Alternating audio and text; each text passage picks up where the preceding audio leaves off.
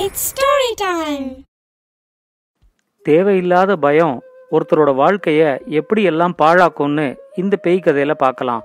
இது வரைக்கும் நம்ம சேனலுக்கு சப்ஸ்கிரைப் பண்ணலைன்னா உடனே சப்ஸ்கிரைப் பண்ணி பக்கத்தில் இருக்கிற பெல் பட்டனை கிளிக் பண்ணுங்க. ஸ்டோரி டைம் தமிழ் சேனலுக்காக உங்களுடன் ரவிசங்கர் பாலச்சந்திரன். கதையை கேட்கலாம் வாங்க. ஒரு ஊர்ல ஒரு விவசாயி இருந்தான். அவன் பெரிய மீசையோட பார்க்கறதுக்கு ரொம்ப பயங்கரமா இருப்பான். அவங்கிட்ட ஒரு சின்ன விவசாய நிலம் இருந்துச்சு. அந்த நிலத்துல அவன் எள் பயிரிடுவான். இதை தவிர அவன் வீட்டில் மாடுகளும் வளர்த்துக்கிட்டு இருந்தான். சின்ன கண்ணுக்குட்டியாக வாங்கிக்கிட்டு வந்து அதை நல்லா வளர்த்து அது பெரிய மாடானதும் அதை கொண்டு போய் சந்தையில் வித்துருவான். ஒரு நாள் அவன் வயலில் உழுதுகிட்டு இருக்கும்போது அவனோட கலப்பை திடீர்னு உடஞ்சி போச்சு. அந்த ஊரில் இருக்கிற தச்சன்கிட்ட அந்த கலப்பைய பழுது பார்க்கறதுக்காக எடுத்துக்கிட்டு போனான். தச்சன் அதை பார்த்துட்டு இந்த மரத்தை இனிமே ஒன்றும் பண்ண முடியாது. நீ காட்டுல போய் ஒரு பெரிய மரமா வெட்டிக்கிட்டு வா. அந்த மரத்தை வச்சு இந்த கலப்பைய நான் சரி பண்ணி தரேன் அப்படின்னு சொன்னான். இந்த விவசாயியும் அவனோட கோடாலியை எடுத்துக்கிட்டு காட்டில் ஒரு மரத்தை வெட்டுறதுக்காக போனான். ஒவ்வொரு மரமாக பார்த்துக்கிட்டே வந்தான். அதில் நல்ல உறுதியான மரம் ஒன்று இருக்கிறத பார்த்த உடனே இந்த மரத்தில் கலப்பை செஞ்சுக்கிட்டோம் அப்படின்னா அது அவ்வளோ லேஸில் உடையாது அப்படின்னு சொல்லி அந்த மரத்தை வெட்டுறதுக்காக அவன் முயற்சி பண்ணான். அந்த மரத்தில் எக்கச்சக்கமாக பேய்கள்லாம் குடியிருந்துச்சு. இவன் திடீர்னு வந்து அங்கே மரத்தை வெட்ட ஆரம்பிச்சதும் அந்த பேய்கள்லாம் இவனோட உருவத்தை பார்த்து ரொம்ப பயந்துருச்சு. அந்த மரத்தில் இருக்கிற எல்லா பேயும் திடீர்னு மரத்தை விட்டு கீழே இறங்கி வந்து அவன் காலில் விழுந்துச்சு. பேய்களை பார்த்த உடனே அந்த விவசாயி ரொம்ப பயந்து போயிட்டான். அவனுக்கு மூச்சே நின்னுடும் போல ஆயிடுச்சு. அதுல இருந்த ஒரு வயசான பேய் அந்த விவசாயி கிட்ட இந்த மரத்தை ஏன் வெட்டுறீங்க? இதுல தான் நாங்க பரம்பரை பரம்பரையா குடியிருந்துகிட்டு இருக்கிறோம். தயவு செஞ்சு எங்களை வாழ விடுங்க அப்படின்னு கெஞ்சிச்சு. அப்பதான் அந்த விவசாயிக்கு போன உயிர் திரும்ப வந்துச்சு. நாம இந்த பேய்களை பார்த்து பயந்துருக்கிறது அந்த பேய்களுக்கு தெரியாது. ஆனா இந்த பேயெல்லாம் நம்மளை பார்த்து பயந்துருச்சு. இதை சரியான முறையில் பயன்படுத்திக்கணும் அப்படின்னு அவன் முடிவு பண்ணான். ரொம்ப அதிகாரமான குரலில் அந்த பேய்கள் கிட்ட என்னோட நிலத்துல நான் எள் விதைக்கணும். அதுக்கான புதிய கலப்பையை செய்கிறதுக்காக தான் இந்த மரத்தை வெட்டிக்கிட்டு இருக்கேன். நல்ல வேலைக்கு நீங்கள் எல்லாரும் என் காலில் விழுந்ததுனால நீங்கள்லாம் பொழைச்சிங்க. இல்லைன்னா உங்கள் அத்தனை பேரையும் ஒழிச்சு கட்டியிருப்பேன்.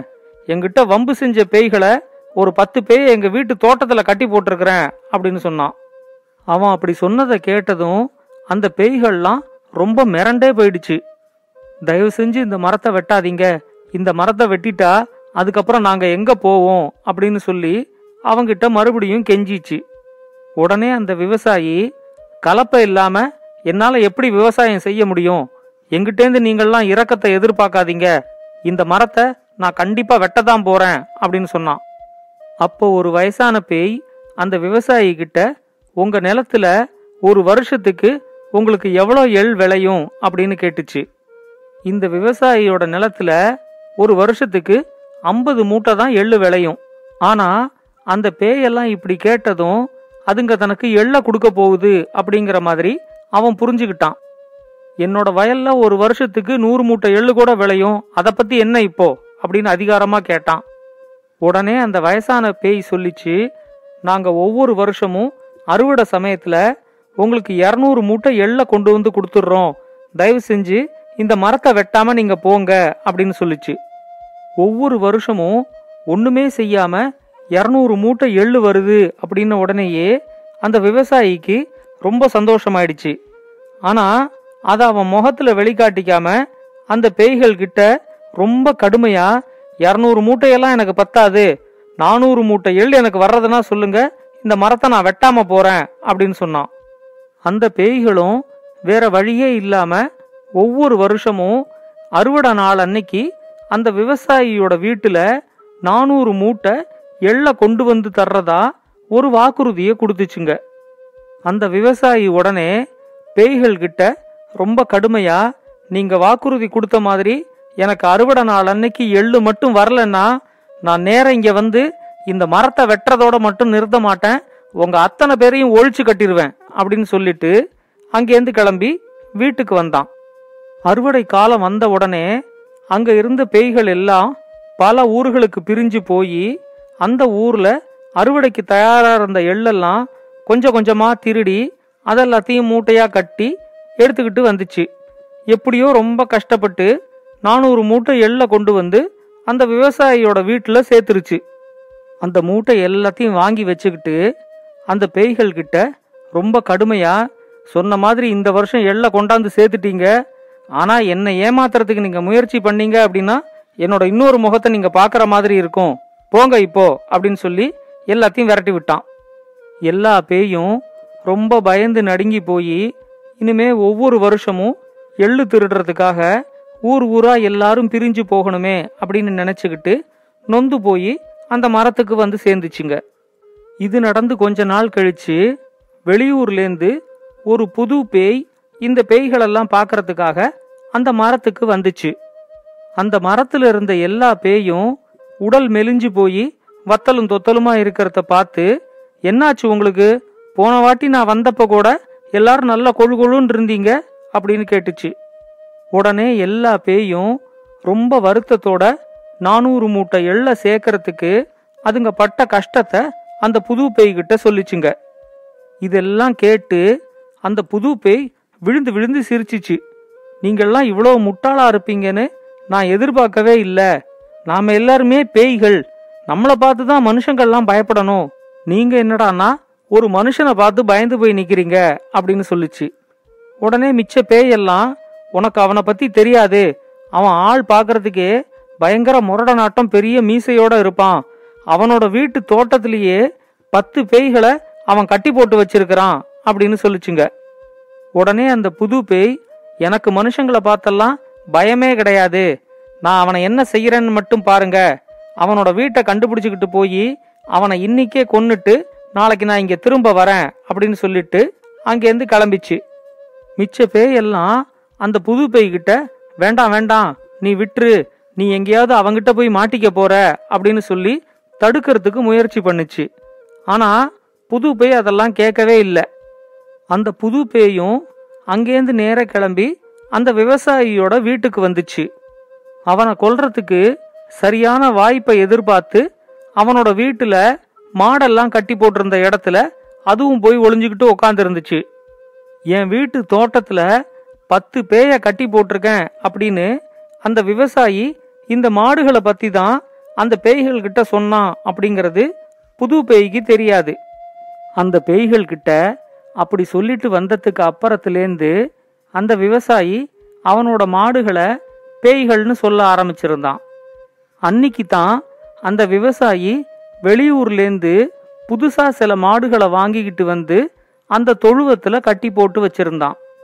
அதில் ஒரு மாடு ரொம்ப முரடாவும் மற்ற மாடுகளோட பழகாமலும் இருந்துச்சு.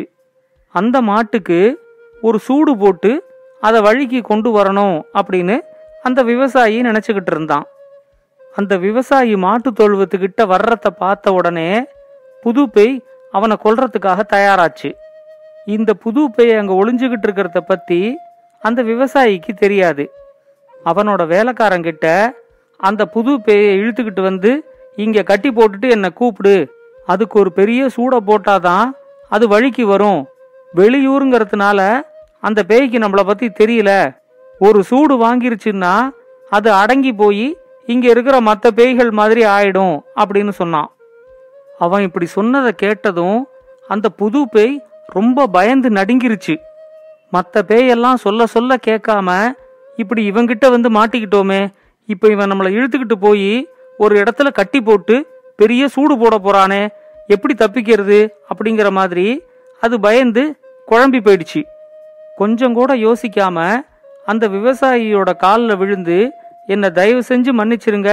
நான் தெரியாதனமா இங்க வந்து உங்ககிட்ட மாட்டிக்கிட்டேன். எனக்கு சூடெல்லாம் போட்டுறாதீங்க அப்படின்னு சொல்லி கத்தி கதறி அழுதுச்சு. உடனே அந்த விவசாயி என் வீட்டுக்குள்ள என்னோட அனுமதி இல்லாம வந்து என் வீட்டு மாட்டு தொழுவத்துல ஒளிஞ்சுக்கிட்டு இருக்கிற அளவுக்கு உனக்கு என்ன துணிச்சல்?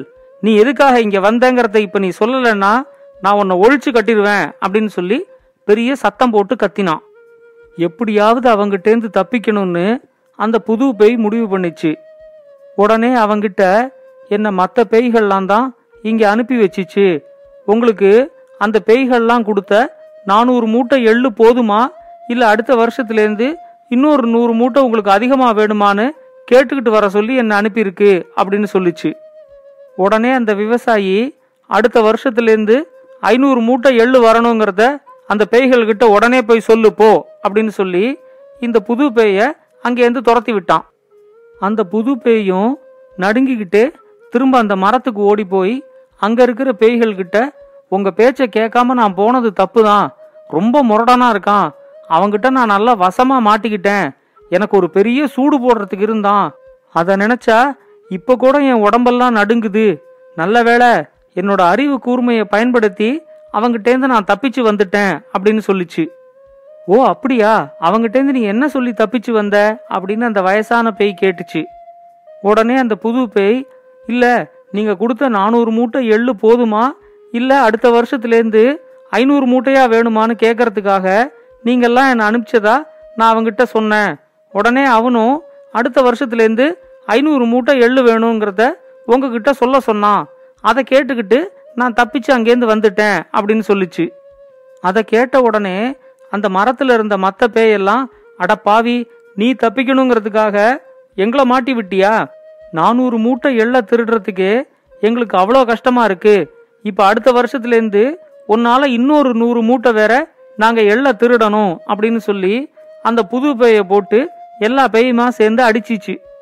ஆனால் கடைசி வரைக்கும் ஒரு தேவையில்லாத பயம் அந்த பேய்களோட வாழ்க்கைய எப்படியெல்லாம் பாதிச்சிச்சு அப்படிங்கறத எந்த பேயும் புரிஞ்சுக்கவே இல்லை. இந்த கதையை பத்தின உங்க கருத்துக்களை பின்னூட்டத்துல கமெண்ட்ஸா பதிவு பண்ணுங்க. இது மாதிரி இன்னும் பல நல்ல கதைகளை கேட்க ஸ்டோரி டைம் தமிழ் சேனலோட தொடர்புல இருங்க. நன்றி வணக்கம். இந்த கதை உங்களுக்கு பிடிச்சிருந்தா லைக் பண்ணுங்க கமெண்ட் பண்ணுங்க ஷேர் பண்ணுங்க. மறக்காம ஸ்டோரி டைம் தமிழ் சேனலை சப்ஸ்கிரைப் பண்ணுங்க. அப்படியே பக்கத்துல இருக்க அந்த பெல் ஐகானை கிளிக் பண்ணுங்க.